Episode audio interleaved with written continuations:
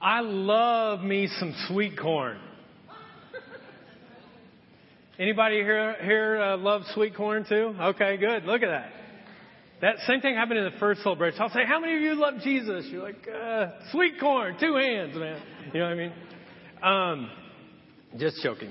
Uh, winter, spring, summer, fall, it really doesn't matter. I love me some sweet corn. And a couple of years ago, my wife Jennifer uh, got 12 dozen uh, ears of corn, 72 ears in all.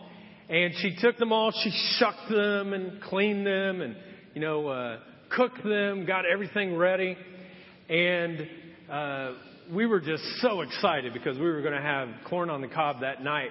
And she went ahead and she uh, got the rest of it, you know, cut it all off, got it frozen, so we'd have sweet corn for the entire year.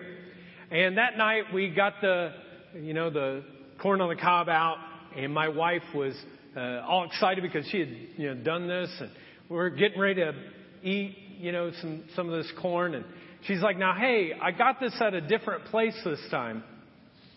And uh, I want you to tell me the truth of how you think it tastes.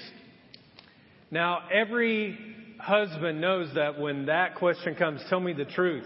That is code word for lie your pants off, whatever you have to do, you know? So she went ahead and she's like, now you promise you'll tell me. I'm like, I promise. I'll, I'll tell you what I think. She's like, okay. So I take this sweet corn, I put it in my mouth, I take a big old bite.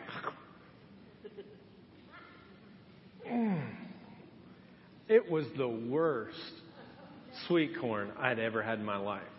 In fact, there was a farmer at the last church that I was pastoring out. He wanted to show me the difference between field corn, which is what you feed all the animals, and sweet corn. And that field corn was better than what I just bit into. I mean, it was bad. It was really bad. And she didn't say anything, so I just kept chewing more and, you know, smiling with trying to get through it as much as I could. And then eventually she just kind of was like, um, so what do you think? And I'm like, okay, if, if I keep eating this, I'm going to have to eat this for the rest of the year. So I can't tell her the truth, but maybe I could just ask a question. So I asked her, I said, well, what do you think about it? Guys, that's, that's called good relationship stuff. You know, when you come back and you say, well, what do you think? And she said, it's not very good, is it? And I'm thinking, oh, thank you for telling, you know, the truth. No, it's not good at all. And she's like, well, I'll get rid of it and we'll go and get something else and we'll give this to our friends. And I'm like, okay. So if any of you got this from us, then uh, we apologize. But uh, as we're later that night, I just started thinking to myself, I'm like, I broke a promise. Like she asked me, Do you promise? I'm like, Yeah. Now, that's a, a funny story of a small little promise that was broken. But I personally have broken other promises in my life that have hurt other people and uh, have done some damage.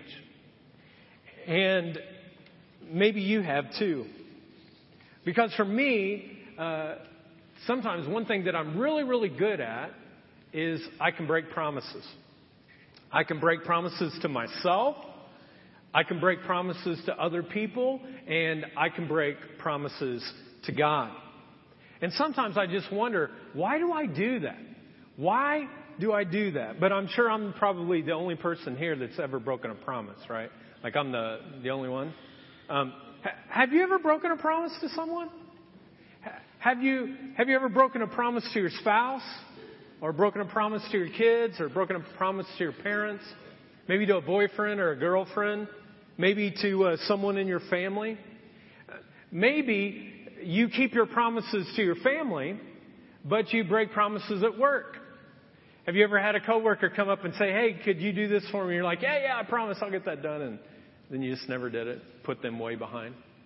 Or your boss comes up and says, "Hey, can you do this?" You're like, "Yeah, yeah, I got that. I, I promise I'll do that," and then you don't. And maybe sometimes it's a big, big promise, or maybe it's a small promise, or maybe it's a promise in between. But for me, the biggest promises that I've ever broken in my life are promises to God. The promises that I've made to Him, and then I I backslide or I pull away from and I do my own thing. And maybe you've had this experience before where you promise God, you go, God, I promise I will never ever do that again. And then a day goes by or a week goes by or a month goes by or a year goes by and then you break that promise. Or maybe you actually promise God, hey God, I'm going to do this thing. And then time gets around and you, you never do it. So as 2015 comes around, what I thought we would do is, or as it ends, as 2015 ends and 2016 comes around, what I thought we'd do is have mass confession. Okay? So how many are up for mass confession this morning? Anybody? Maybe a couple. Okay. So just by a show of your hands, how many of you have broken a promise to yourself or to other people or to God in the last week? Just in the last week, okay? Keep them up if you did. Just keep it up, keep it up. Okay, how many of you have broken a promise to yourself or to other people or God in the last month? Okay, last month. Raise your hand. Okay, keep them raised, keep them raised. How many of you have broken a promise to yourself, to other people, or to God in the past year? Raise your hand, raise your hand. Okay, okay, now look around. What do you notice? You're not alone. Every person in this place is a promise breaker. That's what you are. That's what I am. We have these promises, but then we don't fulfill them. This is a church full of promise breakers. In fact, if you didn't raise your hand during this little exercise, maybe because you're new or whatever, but we know the truth because what do we call those people? Liars, exactly. They're liars if you didn't raise your hand. One thing that all human beings do very well is we break promises. We break promises to ourselves. It's always strange, but I do it all the time. I, am like, and then I do it. I can't even keep a promise to myself or to other people or to God. In fact, in just a few days, tens of millions of Americans will make promises. They will make all kinds of promises. You want to hear the top five promises that people made in 2015? Here they are. These were the promises. Lose weight. Get more organized. Spend less and save more. Fall in love. Spend more time with my family. These are all promises that people are going to make in these next few days. And when it comes to promises, there is one big idea that I want you to understand this morning, and it's this that God never breaks his promises. You and me, not so good. But God never breaks his promises. Every single promise that is in God's Word, the Bible, is fulfilled. That's why it's so important for you guys to read it. It's not to read it just to read, but when you read, you understand God's heart and you understand the promises that He has for your life. And every promise in this book, God has kept. There are times when we pray and we sense God. And there's many times when I prayed and I've had an open heart and He'll say, this is what I'm going to do. And He fulfills that promise. In fact, God has never broken a promise that He's made to another human being. I don't know anyone who uh, I've ever come into contact with that God has broken a promise to them. He is the ultimate promise keeper. And at the end of the celebration, what I'm going to give all of you is an opportunity to just make one promise, one word promise to God. But before we get there, I want to share with you uh, some of the truth about promises. Here's the first thing that's the truth about promises. Promises are difficult for us to keep. Promises are very, very difficult for us to keep. We saw that as everyone raised their hand. You know, in the Bible, from the very beginning to the end, what we find are human beings that come to God and they make a promise and they might keep it for a period of time, but eventually they break the promise. Adam and Eve promised not to eat the fruit. But one day they're walking by and they're like, man, that looks good. Woo! That looks scrumptious. We just jump in and take one of those and eat it. And they kept their promise for a while, but eventually they just couldn't keep it forever, and they broke their promise. Noah promised to build a boat for God. He said, Hey, I'm going to build this ark. And Noah kept his promise. He did. But then he also promised that he would have a right relationship with God. And one day he goes and he gets drunk and he gets naked and he breaks his promise to God and to his family. David, old slingshot boy. This is a kid that was a shepherd and one day he gets a slingshot and he kills a giant named Goliath.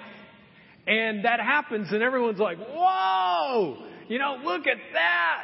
And David's like, yes, and I'm a man after God's own heart. And he does everything to fulfill the promises that he made to God, even to become king. And everything's going really, really well until one day he sees Miss Hottie out there taking a bath and he's like, whoa, I think what I'm going to do is break my promise. And he goes and he sleeps with her, gets her pregnant, and kills her husband. This was a guy, the only guy in the Bible that was told a man after God's own heart and he breaks his promise, and the consequences for his family are gigantic.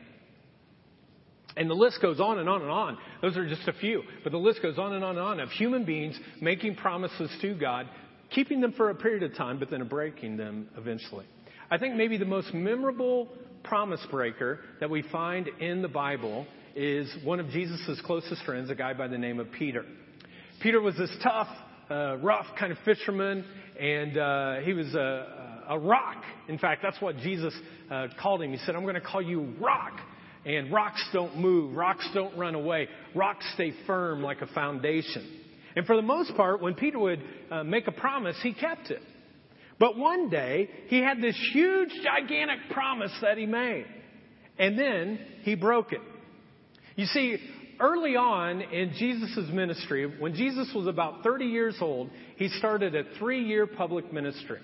And he was healing people and teaching people. And in the very beginning of that, as he's selecting his disciples, he goes to all of them and he tells them that one day, every single one of you are going to abandon me and deny me and you're going to leave me and it's going to be at the darkest hour of my life. When I need you the most, you're going to do this. And all of them are like, no, dude, we would never do that. We would never walk away from you. We would never do that. But then the night right before Jesus is crucified on a cross, he prepared a special meal for his best friends. Jesus was always doing wonderful good deeds for people. And so he makes this meal, and after the meal, they go out to the garden, they sing some uh, songs together, and then Jesus stands up, and this is what he says. It'll come up on the side screen. He says, You're all going to feel that your world is falling apart and that it's my fault. Have you ever been there before? Has your world ever fallen apart before? Maybe for a, a moment, maybe for a month, maybe for a year. Maybe your world right now is falling apart. And one of the first things we typically do is we, we blame God. God, why did you do this? Scripture goes on. There's a scripture that says, I will strike the shepherd, the sheep will go helter skelter. In other words, Jesus is predicting that everyone is going to bail on him. All of his friends are going to bail. They're going to walk away. It goes on. But after I'm raised up, I will go ahead of you, leading the way to Galilee. Jesus is like, but hey guys, even once, Everyone leaves and I die. I'm going to Galilee. I'm coming back to life. And when I do, that's where I'll meet you at. Then Peter blurted out, even if everyone else is ashamed of you, when things fall to pieces, I won't be. Jesus said, don't be so sure. Today, this very night, in fact, before the rooster crows twice, you will deny me three times. Peter, you're going to break your promise. You're going to break it. But Peter blustered in protest. Even if I have to die with you, I will never deny you. And all the others said the same thing. Two times, Jesus tells the disciples that they're all going to desert him. They're going to walk away. And G, uh, Peter protests. He's like, there's no way. This would never happen. And so he stands up and he promises that I will never be ashamed of you. I'll never walk away. I'll never deny you. And all the disciples said the same thing, but they all broke their promises. A few years ago, uh, BK, before kids, uh, my wife Jennifer and I, uh, I decided, hey, you know what? I'm going to man up and I'm going to take her to see a Broadway show. We're going to Emens and uh, I'm going to make this really, really nice. And so we went to go see uh, the show Cats. Has anyone ever seen the Broadway show Cats? Okay. And so we went to uh, go see this. I only saw it once. It wasn't my favorite show. Um, if you want some shows, I could tell you some others. So that wasn't my favorite.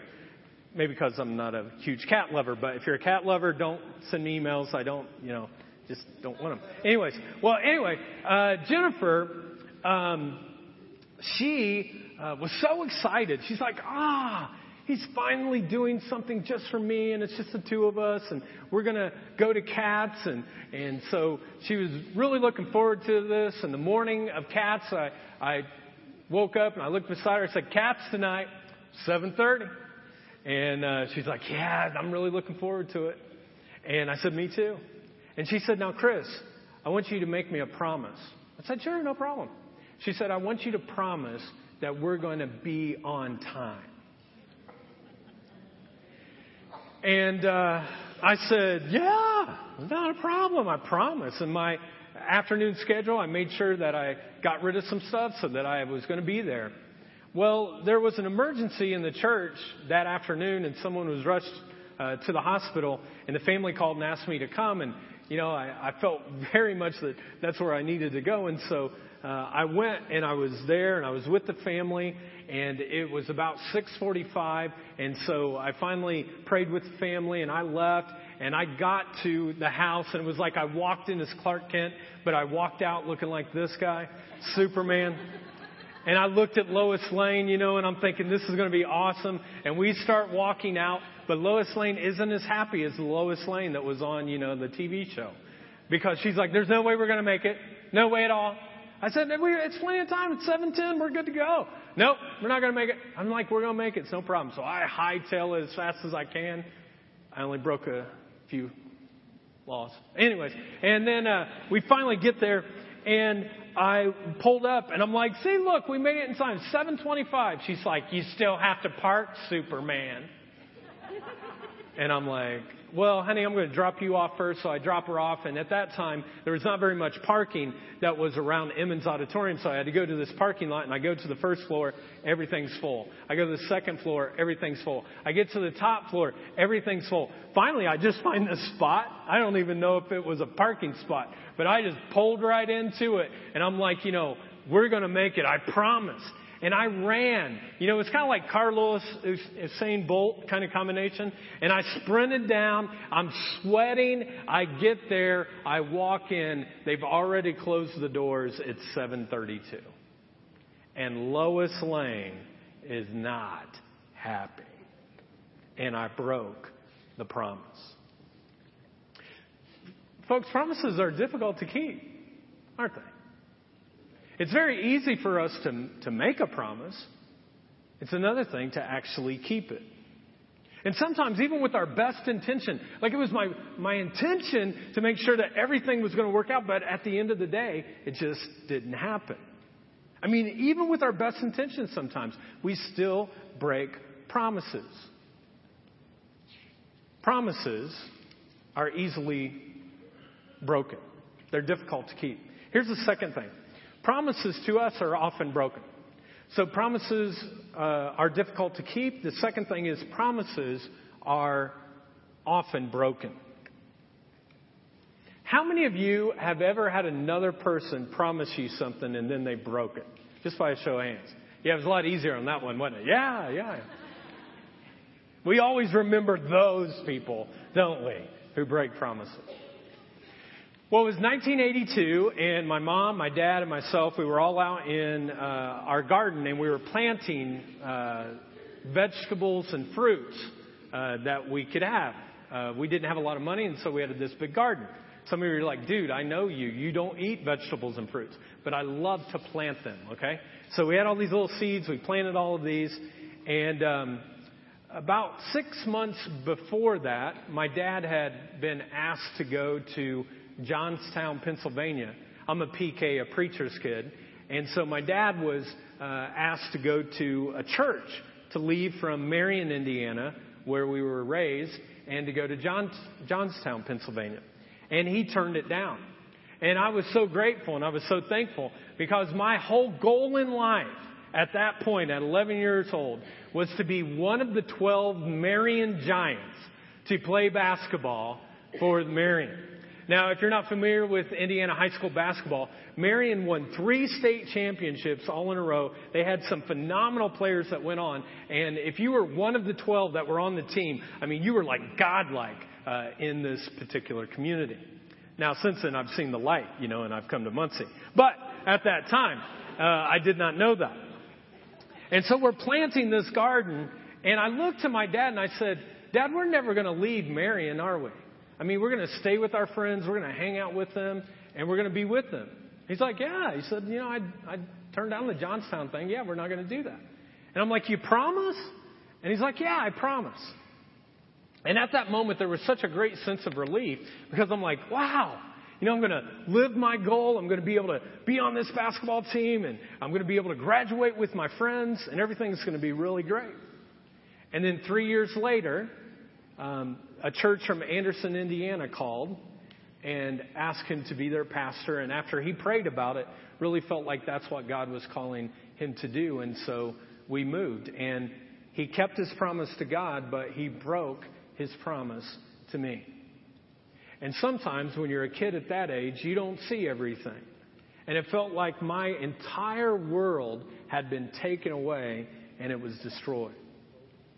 Folks, when people make promises to us, we expect them to keep them. And one of the most difficult things to experience in life is when someone breaks a promise to you. In our story today, Peter and all the disciples, they promised that we're never going to deny you. And they were always going to have Jesus' back. And just a few hours later, after they all said this, look what happens. In Luke chapter 22, the story continues. So they arrested Jesus and they led him to the high priest's home. And Peter followed at a distance. Why do you think Peter followed at a distance? I think he followed at a distance because he was afraid. I think he was scared that he was going to get arrested just like Jesus. So it was better to follow at a distance. It's like when you're following someone and you're driving and they're speeding, they're going really fast. You're like, I'm not going to get a ticket. I'm afraid I'm going to, something's going to happen to me, so I'm going to pull back. The guards lit a fire in the middle of the courtyard and sat around it, and Peter joined them. A servant girl noticed him in the firelight and began staring at him. Finally, she said, This man was one of Jesus' followers. Little servant girls all the time getting people in trouble. I have two that live in my house constantly getting me in trouble. But Peter denied it. Woman, he said, I don't even know him. After a while, someone else looked at him and said, You must be one of them. No, man, I am not. Peter retorted, Strike two. About an hour later, someone else insisted, This must be one of them because he is a Galilean too. Peter has a chance to keep his promise. He has two strikes, but he's not out yet. What's he going to do? Peter said, Man, I don't know what you're talking about. And immediately, while he was still speaking, the rooster crowed. Peter becomes a promise breaker. Not once, not twice, but three times. At that moment, the Lord turned and looked at Peter. Can you imagine what Peter must have felt at that point? I mean, it's not like he broke a promise to just anyone, it's the Savior of the world. And suddenly, the Lord's words flashed through Peter's mind before the rooster crows tomorrow morning, you will deny me three times that you even know me.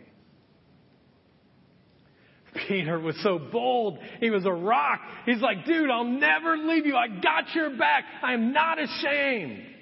And the other disciples said they wouldn't deny him either. But when the going got tough, and Peter's put on the spot, and he's got to stand up for a promise that he committed three different times, he denies him. Just like what happened to Jesus, I bet some of you have experienced someone breaking a promise to you as well. In fact, the one thing that all of us have in common in this place today is this. We've all had promises broken to us. So the question becomes, when someone breaks a promise to you, how do you respond? Well, some people go off in a rage. You ever see that before? Someone breaks the promise, they're like, what? you know, and all of a sudden they're like freaking out on somebody. They're like going off in your face. Other people, uh, you know, someone breaks the promise and they withdraw. They just kind of get away from the other person. And some people get to the point that they're just like dismiss the person altogether. They're like, I don't want anything to do with you. You are not even worth being a human being. I'm done with you.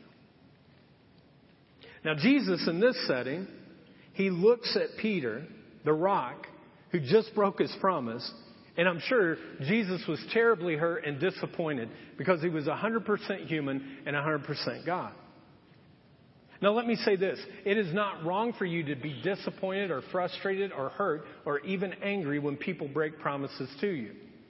But when a disappointment comes, you don't go off in rage. You don't withdraw. You don't dismiss the person that they're worse than a junkyard dog. But when you do that kind of thing, you've gone too far. Because this is a fact, folks.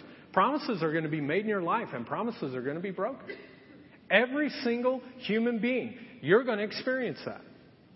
In fact, there's not a human being that I know who has not had a promise broken to them. Now, it doesn't mean that when that person breaks the promise, that you have to trust that person all over again and you, you can welcome them into your arms. But the key to any healthy relationship when promises are broken is a word that we often hate to use.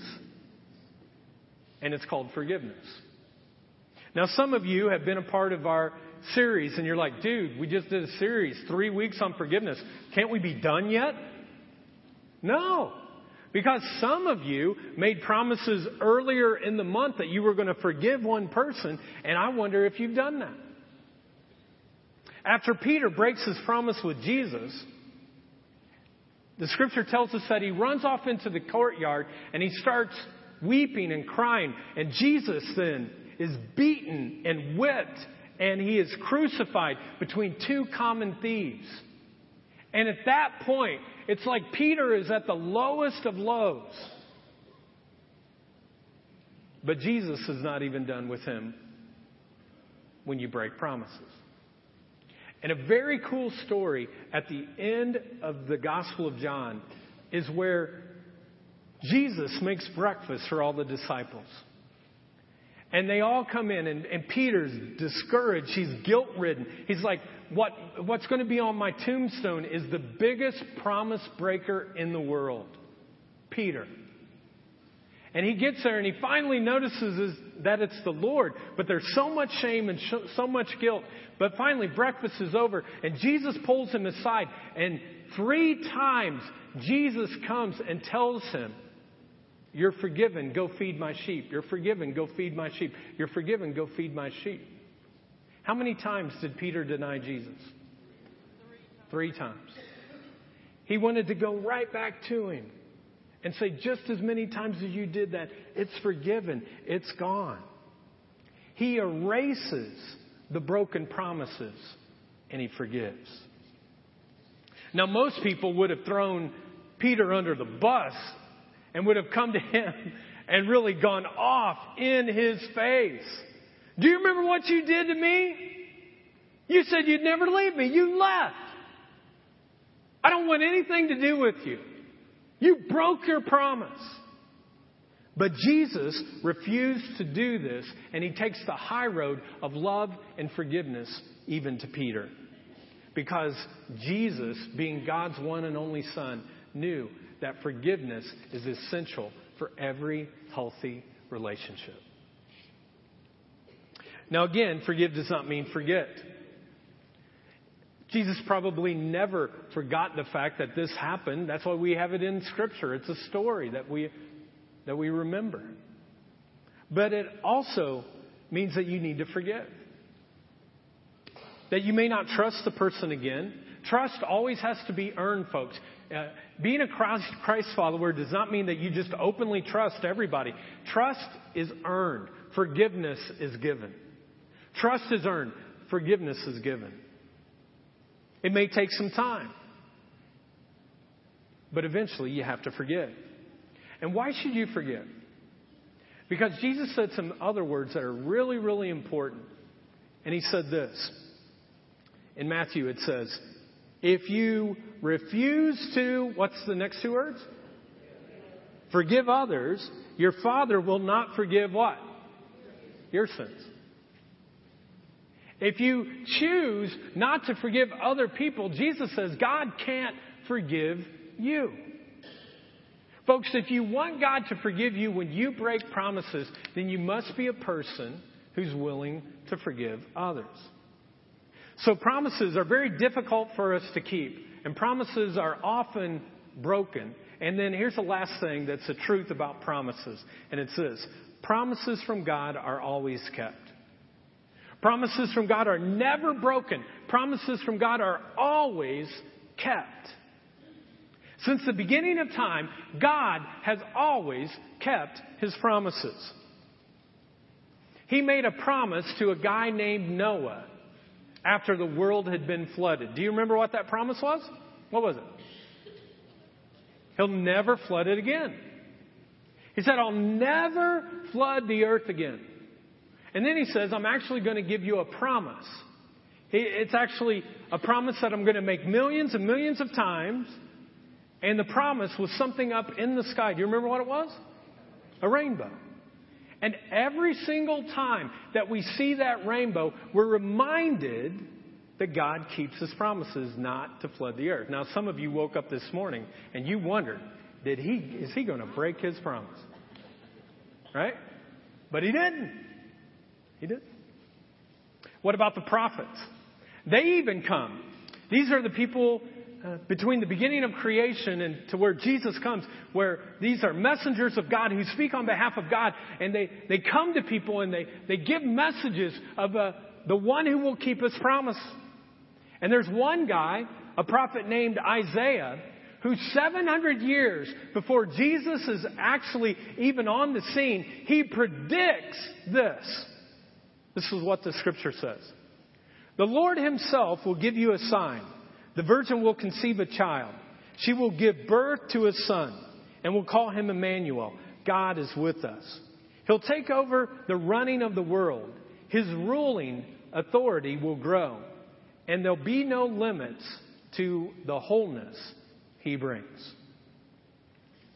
So here's these group of Jewish people. They hear this message from Isaiah. And a year goes by. They're like, oh man, I don't think it's going to happen. And then five years, and then 50 years, and then 100 years, and then 200 years, and then 300 years, and 400 years, and 500 years, and 600 years. And people are like, God is a promise breaker. That's who God is. He breaks promises. And then year 700 comes from when this was taken, and Jesus is born.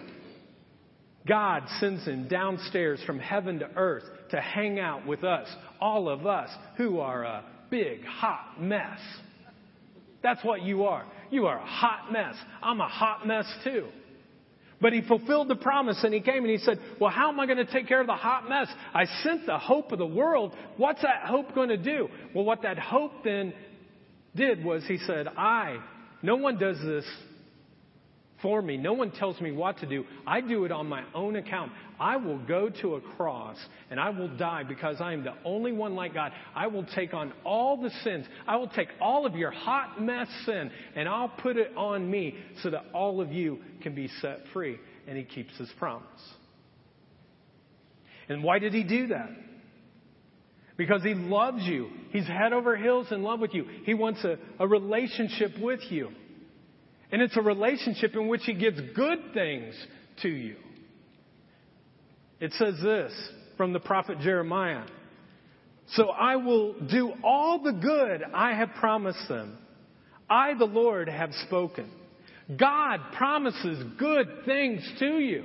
He's not a God who wants to point his finger at you and talk about how messed up you are. He reaches out with love to give you good gifts. And he wants 2016 to be the best year of your life. And the way that that year will propel and become the best year of your life is when you give more of your life to Him and you begin a relationship with Him. And I hope that many of you will do that today.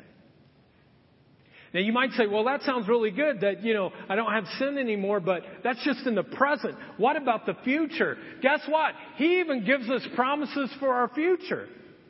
It says this, my aim is to raise hopes by pointing the way to life without end. This is the life he promised long ago. And he doesn't, what's the last two words? He doesn't break promises. He says, even in the next life, I promise you life beyond this life. This life is like one grain of sand. The life in heaven are all the other grains of the sand in the world. And not just here on earth, but he says, I'll give this to you in the life without end. God promises to bring you goodness. A next life, not just 80 or 90 or 100 years here, and then it's done. Oh, great. But he says, no, forever with me. One of my favorite scriptures that gives me uh, some of the most hope around this whole thing of God keeping his promises is in Hebrews chapter 10, and it says this Let us hold tightly, without wavering, to the hope we affirm. For God can be trusted to, what's it say? Keep His promise. To keep His promise. God can be trusted to keep His promises. God never breaks His promises. But what about us? What about you and what about me? Can we be trusted to keep our promises? A couple years ago, my oldest daughter, uh, Jordan, wanted to go to a park here in town to play on the playground. And uh, we do this a lot, and I was like, yeah, no problem, we'll do that. And she's like, really, Dad? I'm like, sweetheart, we we are going. I'm telling you, we are going to the park. And then all of a sudden, she stuck her hand out like this with her pinky. And I wasn't sure exactly what she was doing, and she pulled it out like that and she said, Pinky promise? And I got my pinky out, and all of a sudden we did that, and we like had a pinky promise. And we went to the playground that day. Now, this is what's true about the Bunch household. We don't make a lot of promises. Do you know why? Because promises are difficult to keep and promises are often broken. But every once in a while, we make what we call a pinky promise. And when we make a pinky promise, no matter what, it happens. Uh, I have flown all night one time, this last summer actually, we were in South Carolina. I flew all day. I didn't get home until 2 o'clock in the morning because I had made a pinky promise to my youngest daughter that I would be there for her for kindergarten. I've driven all night before to make that promise. I'll do whatever I can. And I can honestly say this every pinky promise that I've ever made to my girls or to my wife, I've kept. So, what I want to challenge you to do right now is to think about making a pinky promise to God. And so there on the side screen and in your program, you should have received a card.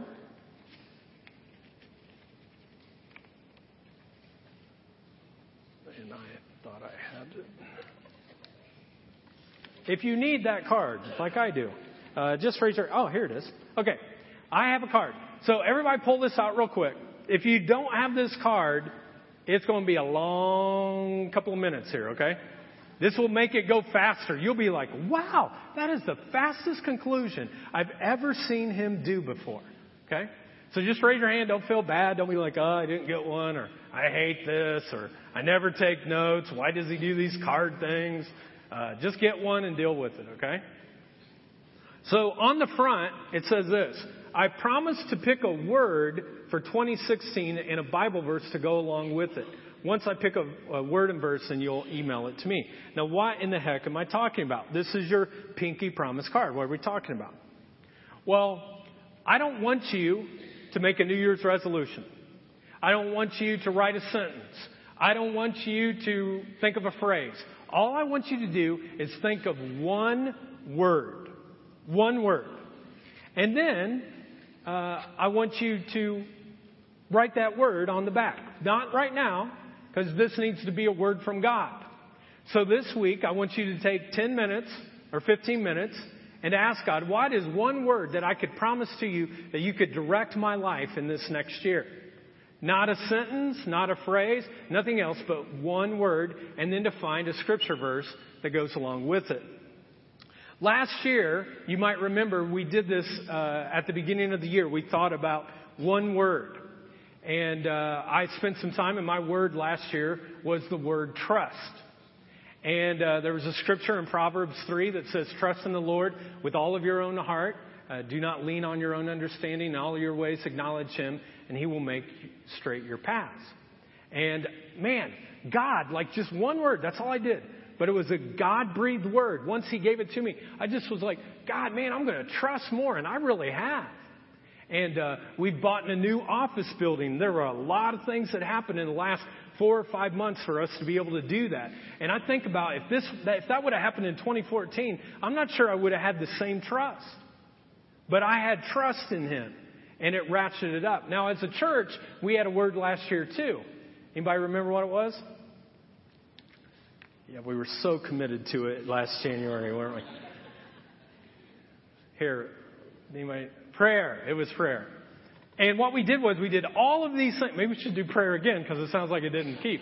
Um, but we did all of this focus just on prayer. And we had tons of things that we tried to do with prayer and people learning how to pray and connecting with prayer. And so that was it. So uh, uh, about four weeks ago, I went to a retreat center and I prayed and fasted for two days. And one of the things I asked was, God, I need one word for me and I need a word for the church. And the word that I got for myself was the word seek. To seek. It wasn't audible, it was just in my spirit. And the scripture verse that God gave to me is in Matthew 6:33 and it says this: Seek first the kingdom of God and his righteousness, and all these things will be added unto you. Now some of you might be sitting there right now and like, Chris, don't you seek God all the time? Like you're the pastor, dude. Like that's the reason I come, you know, thinking you're going to have already talked to the man upstairs and, you know, um, well, yeah, I do seek God. But this is a thing that I've noticed. I haven't sought Him first in everything. There's times in which I think I have a better idea than Him. A couple of weeks I talked about the fact that I was not, uh, I was kind of a grumpy person in November to my, uh, family, to my wife and kids. And I was real nice to all of you in November because it's Thanksgiving. Pastor should be thankful. But when I'd walk into the house, I just got grumpy, and uh, all of a sudden, this seek word came to me. And then all of a sudden, I was like, you know what I'm going to do? I want to seek you first, God, before I walk into my house. So we have this little step. You might remember me talking about this a couple weeks ago. We have this little step that goes from our garage into our house. And I kneel at that step before I ever walk in, and I just go, uh, God, I want to be the man, the husband, and the father that you want me to be as I walk in. And then I go in. And it has been amazing over this last month. You can ask my wife or my kids on this. I, I'm not that grumpy person because I'm trying to seek God first rather than anything else. Now, the word for the church, the word came to me was the word light. And it isn't, again, audible, but it's just a word uh, that came to me. And this is what I sense the best I understood. That God is, is really challenging us as a church, that He wants every single person at the jar to be light to people around them. That you would light up as you're around other people. Whether it's a coworker, a neighbor, a friend, family member, whatever, that you become light to them. That this is what God is saying, and I'm challenging you with this. For some of you, there are people in your life that the only way that they will get to God is if you choose to be light to them. I mean, one day we'll all stand before God, and I would hate for God, you know, to bring me up at all, but I'd hate for him to bring up December 27th and go, remember when Bunch, the guy who loves sweet corn, he's a little messed up, but he stood up and he said, I want all of you to be like light to the world, and you were just like, I'm not going to do it. I'm not going to do it. And the scripture verse that came to me for this light is in Matthew 5:16. It says this, "You should be a light for other people." Live so that they will see the good things you do and will praise your Father in heaven. And in a couple of weeks, what I'm going to be doing is I'm going to talk to you about a fresh start of being light to people as we enter 2016. Just think what God could do if all of us really chose to be light to all of our coworkers, to our neighbors, to our friends, to our family? What would happen to our lives, our families, our community if we chose to be light to the world? Well, that's my word and that's the word for the church, but the question is, what about you? What is the one word that you can ask God for and then promise to allow Him to direct that in your life over this next year. Maybe the word is family. Maybe the word is forgive. Maybe the word is reconcile. Maybe the word is serving. Whatever that word is, just try to find the word and then you can go and you can Google search it. Just put serving in the Bible and something will come up. Then pick one of those verses and make that the focus of your year. Don't make a New Year's resolution. Do you realize that only 8% of all Americans keep their New Year's resolutions? You know how many make them? 45. You're not going to do it. But you can make one word that you get from God and that you choose to say, I'm going to allow this word and this verse to direct my life. So think of your word. Take 10 minutes sometime this week, just you and God, and write down your word and find a scripture verse. And whatever that is, then live it out. I mean, one of the greatest gifts, one of the greatest promises you could ever give to God is to take one word and allow that to direct you for the next year. Last year we did this. We had tons of people do it, and it's amazing to me how many lives were changed. And when you find your word, this is my promise to you that if you send me your word, I will spend time, just like I did last year, praying for you and for that word that it would direct your life for this next year. So, there's only one thing left to do. Are you going to make the pinky promise? And what I'd like you to do is pull your card out and it says your name. And the only thing you're committing to is one word and one Bible verse. So if you're ready, and if you're not, you don't have to do it. Don't do it just because everyone else is. But if you're like, you know what, I'm going to do that. I'm going to take 10 minutes this week. I'm going to try to ask for a word. I'm going to put that word down. I'm going to find a scripture verse. That you would sign your name and you would find that word. So let me give you a moment to write down your name if that's the promise you want to make in this next year.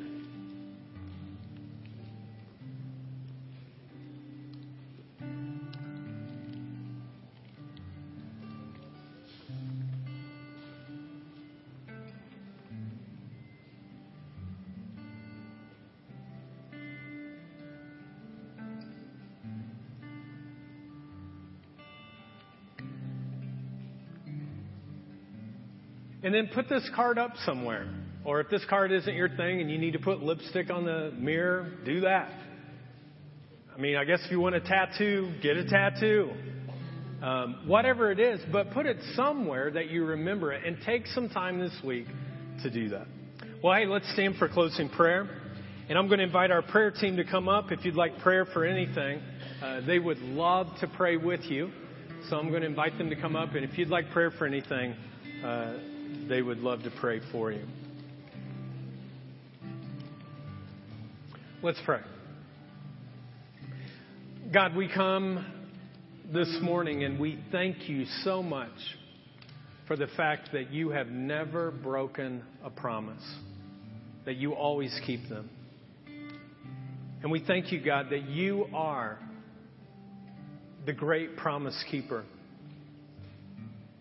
And God, we, we love you and we want to know you more and more. And Heavenly Father, this week we are really looking forward to just getting one word from you. And my prayer right now for every single person who made a commitment to seek for a word, that God, you would, as they ask, that you would give them one word. And that word would guide and direct their life for this next year. And that you would provide a scripture verse, God, that would help keep them centered when life gets shaky. God, today, maybe there are some people who are here this morning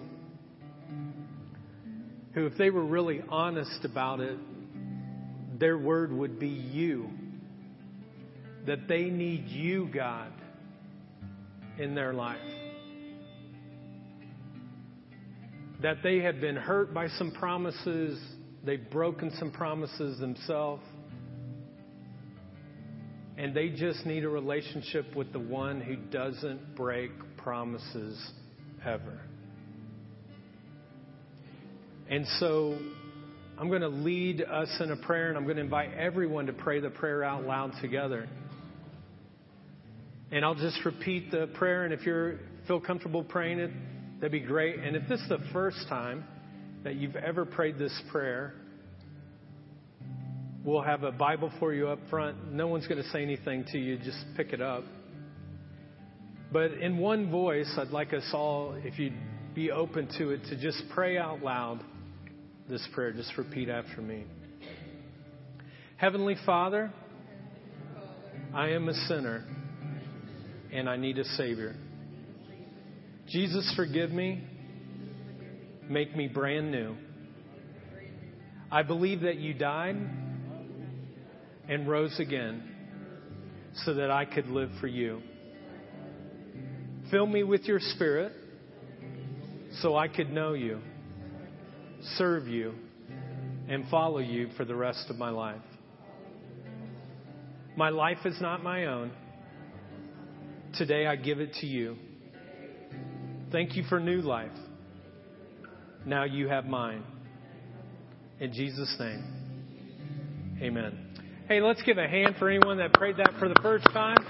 And if you did, come on up and get a Bible. Otherwise, Happy New Year, everybody. Have a great week. Know you're loved in this place.